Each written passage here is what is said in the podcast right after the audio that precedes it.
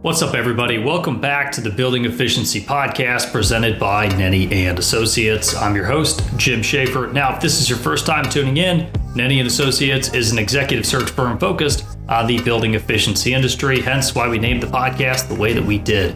And simply put, we help our clients find the right talent. And each week we sit down with leaders from the industry to discuss their backgrounds, how they got started, and where they see the industry heading. We also get to know them and find out what drives them to be successful. And on today's episode, episode 37, we sit down with Heidi Kurtz from NAESCO. Really cool conversation talking about her background and how she got started in her career and how landing at NAESCO is, is really bringing her career full circle in the energy industry. You'll, of course, want to stick around to hear what she wants her lasting legacy to be as well. That was a really cool part of our conversation. Now, if you haven't done so already, be sure to subscribe to our channel and consider downloading this episode and future episodes. This is really the only way that we can track how many people are actually listening. So if you're one of those people who are streaming the episodes, I urge you to consider hitting that download button instead. And if you're enjoying this episode, please share it and leave a five star review. Now, we think you're really going to enjoy this conversation between Heidi and I. So let's drop in.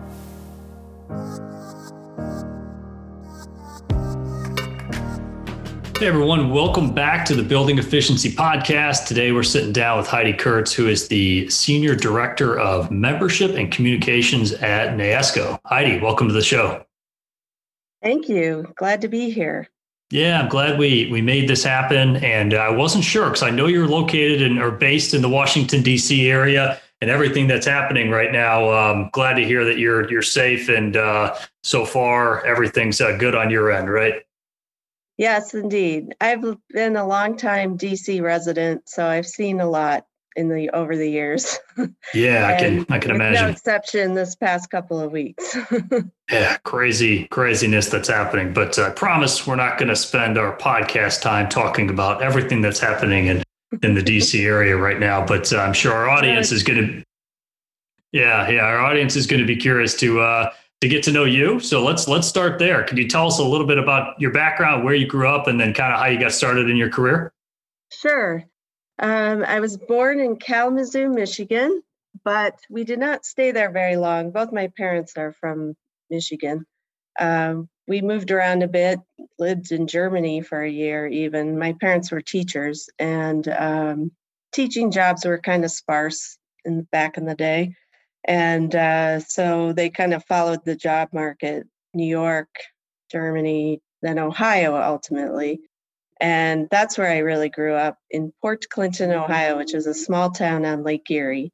Um, it's very close to a world famous amusement park called Cedar Point. So that was fun to grow up on the Great Lake and, you know, just that. So after college, I went to Ohio University in Athens, Ohio. I'm a proud Bobcat. And after college, I moved to DC basically to try to find a job in a recession and in the early 90s. but um, that was a bit rough at first, but um, I stuck with it and joined my alumni group and got involved in that. And that kind of helped me network a bit and I ended up at a small trade association called the Electricity Consumers Resource Council, which at the time was kind of involved. They represented large industrial plants and and things like that, like steel plants, and when there still were some chemical plants, things like that. They used a lot of electricity, and their their whole thing was to try to buy choose where they bought their electricity from, which is called retail wheeling. And it was before deregulation and all that. So, anyway, it still exists, as far as I know. and that was my first delve into anything energy related. And then I kind of went off off of that topic and became a nonprofit professional doing conference planning and membership and fundraising for various organizations, both trade associations and nonprofit charitable organizations. And then about five years ago, I ended up at NAESCO.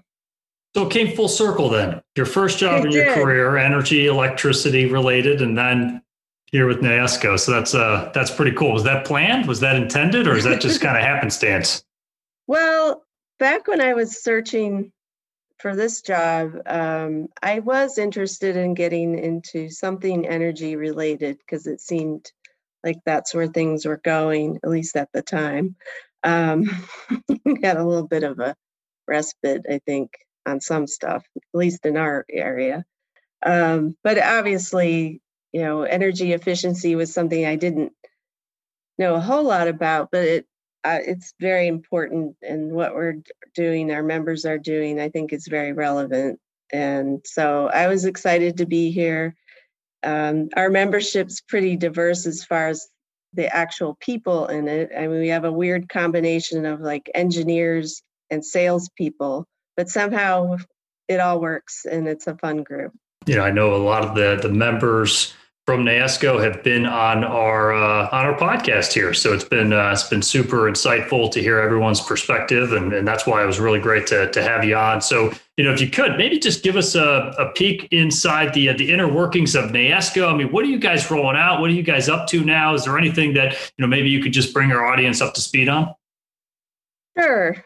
So, as you know, our our main areas of focus are advocacy in the both federally and in the states and ensuring that our our business and our projects are happening and robust and viable in every state eventually is the goal.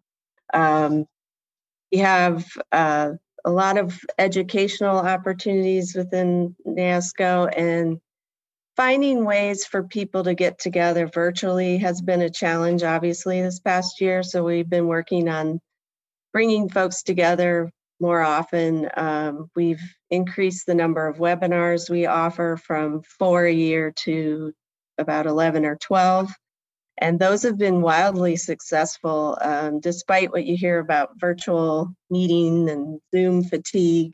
Uh, we've had record numbers attend our webinars this past year, and I'm grateful for that. So it's keeping people engaged and up to date on some of the latest technologies and things like that. Uh, we have normally we have a, three major events a year. We have our federal market workshop, which will be virtual this year. That was last year. I think that was the last event anyone attended in our industry. Oh yeah, that was like January, February timeframe, like March. March, It okay, right before things started to shut down. Yeah, I think I remember that. Um, it was we pulled it off, and it was great, and we didn't get any like calls saying I got I got COVID at your event, so we lucked out on that. Um, and then we do something in June, typically um, it's been focused on technology and financing, although this year we might change that up a little bit. We're hopeful we can try to do something in person, but it's not looking so great right now, but cautiously optimistic. And then we have our major conference and trade show every year, except last year, uh, called our R3 conference and show and renovate, retrofit, reduce. And that's a great event. And it's scheduled for november in austin which should be fun. So those are our typical things. We also have an accreditation program which is voluntary but a lot of our members do that so they can kind of set themselves apart from the competition going through a pretty rigorous accreditation process. So those are our typical things. Some new initiatives we have is I've been working on ways to get our affiliate membership, which is like manufacturers and suppliers and other service providers, to get together with our more ESCO type members or full members, as we call them, um, as a category, engineering companies and things like that. And so we're doing, we ran out of a pilot last December on a virtual focus group, as we call it, and that was very successful and so i'm starting to schedule more of those to get you know foster business development between our two di- two major types of memberships we have um, we're also uh, working on some a a program to kind of really assess and see what the capabilities of all of our members are because I don't think even within our membership everyone's aware of all the things our members can do. And so that's a really important project this year, as well as um, an awards program, which is new for NAESCO to recognize projects and also years of membership and things like that. So we're and we're using our affiliate members to help us launch these things. So that's really a lot of the new stuff. Oh, and I also want to start a member orientation program. We haven't done that in the past, and I think it's important to onboard new members and especially those that are unfamiliar, not as familiar with our market and our membership types and and and what NAESCO does and what they can do to make the most out of their membership with us. So that those are some new things we have on the horizon. Very cool. And I wanted to go back to the the big conference that's in November. I know it seems like it's a it's a long way away, but is every intention at this point to have that one live in Austin? Yes. Okay. It might look a little bit different, right? You know, it's like uh, wearing a mask at a conference. I'm sure there's still going to be all those mandates and all that stuff, right? Yes. Um, I, we're hoping since it's in Austin in November, it might still be the weather down there might be good enough to have some social Outdoor events, events, yeah. outdoors. And, uh, you know, we're working on finalizing our, we had a contract for last year in Austin, so we're renegotiating that. And, you know, they've been holding the space for us. So we're hopeful. And I think people will be ready to I think so too. and try something different and see some people. So I'm I'm hopeful we can do that. We may have to record some sessions, make them available for people who cannot travel or do you know wish to not do that. So we'll do what we can to make it as accessible as possible. Yeah, I think everyone will definitely be ready for it at, at that point. So, um, yeah, my myself selfishly, right? I'll, I'll be I'll be looking forward to that conference as well. So hopefully everything is a is a green light.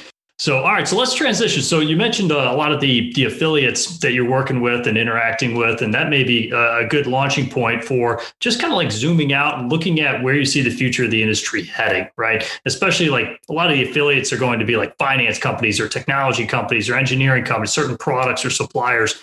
So, like maybe you could look at it from that lens or just like an overall trend standpoint. But Heidi, where do you see the industry heading? Well, I think our our industry is very relevant right now as we hear more about rebuilding our infrastructure and uh, offsetting greenhouse gases and things like that. Our our members are perfectly positioned to help in that effort through building efficiency. And I think, you know, and resiliency, you hear that a lot. Um, you know, hoping to make extreme the impact of extreme weather events less impactful um, and our members are also good at that.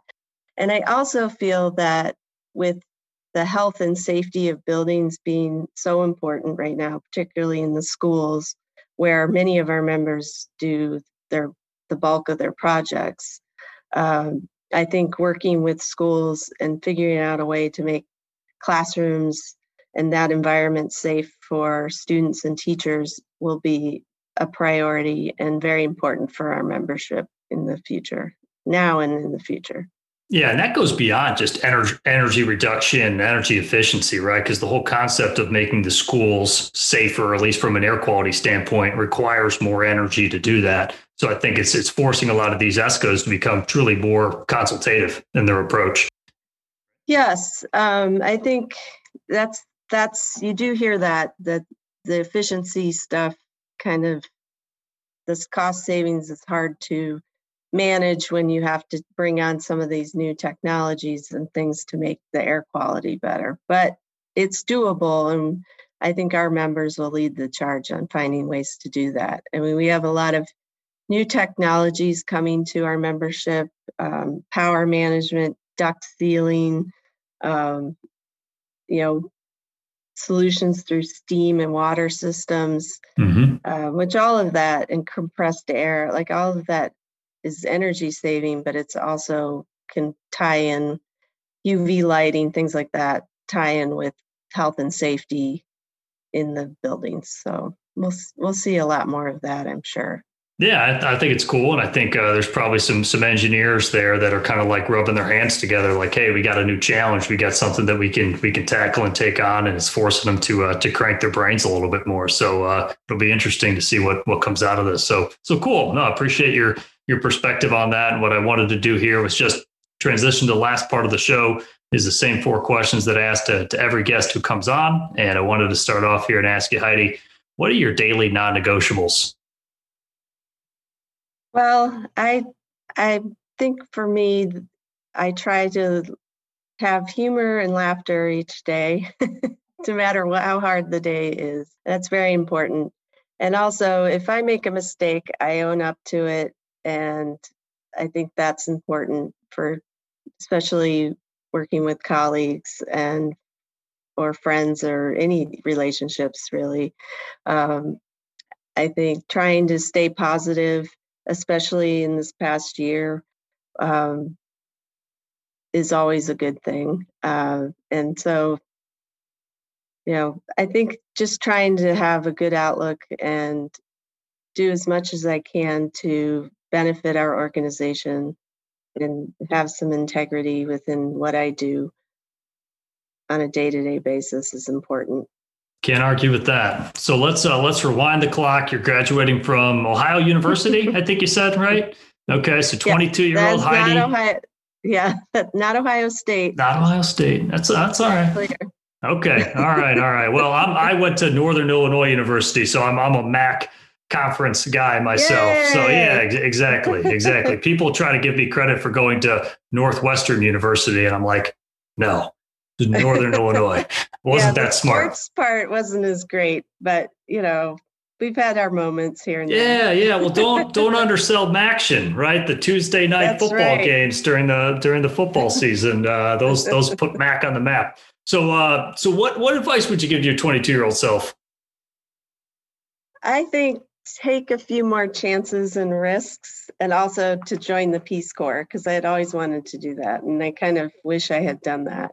Okay, well, never too late to take some more risks, right? You can you can join the Peace Corps at any age, pretty much. So maybe that'll be my retirement goal. I there, there you go. There you go. It's never never too late, right?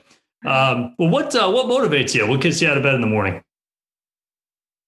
Well, I think a big thing. I'm a very people person. I'm very people person oriented, and which is why I like what I do so much. Um, under normal circumstances, I have a lot more interaction, both in person and, I mean, not now it's more virtual, but with our members and people interested in our industry. And so I really thrive on that. And I have missed meeting people in person, obviously, but even virtually on Zoom calls and everything, getting to see our members regularly has really kept me going. And I think, um, and also finding ways to stay busy in my personal time. Um, I've taken up biking through this pandemic, which I used to have a bike years ago and it sat in the basement for like 10 years. And I rode a bike as a kid all the time and I just never got back into it maybe because I live in the city, it's a little more challenging. But now DC has bike lanes everywhere. They have wonderful bike trails all around the city and um, Maryland and Virginia. And I've really been exploring that with a group I have. We're called the Saturday Bike Crew. So I've been doing that all year, oh, and it's been great. that's cool. That's cool. It's uh, it's funny how a, a pandemic like this has um, uncovered a lot of these like these interests that we all had. It just kind of brought it to the surface. So that's uh, that's pretty neat. Uh, well, last last question here. What do you want your lasting legacy to be? Well, I think for me, volunteering is very important, and it's a big part of my my time um, personally, personal time. Um, about oh, 20 some years ago, I helped found a small, tra- small charitable organization called the Eric Fund.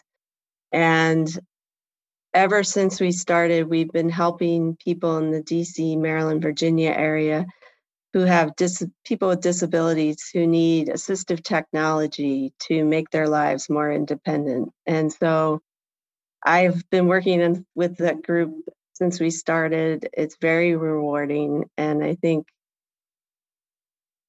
having, being remembered for being, you know, caring for the well being of others and doing my job well are important to me for my legacy, I guess. Yeah, that's that's powerful. Being of service to others, um, absolutely. Well, I think that's a perfect way to uh, to wrap up the show here, Heidi. Thanks a lot for the time, and, and thanks for coming on the podcast. Thank you. All Happy right. 2021, everyone. Let's hope it gets gets keeps getting better. Absolutely, I, I think it will. All right, thanks, Heidi. Thank you. All right, there you have it, episode 37 with Heidi Kurtz. I hope everyone enjoyed this episode as much as I did. And if you did enjoy it, please be sure to subscribe to our channel wherever you enjoy listening to your favorite podcast. We hope you're sharing this with your friends and colleagues. And one last thing if you have any future guests in mind from the industry, please reach out to me. We'd love to hear from you, loyal listeners. So until next time, I'm Jim Schaefer, and we'll catch you on the next episode.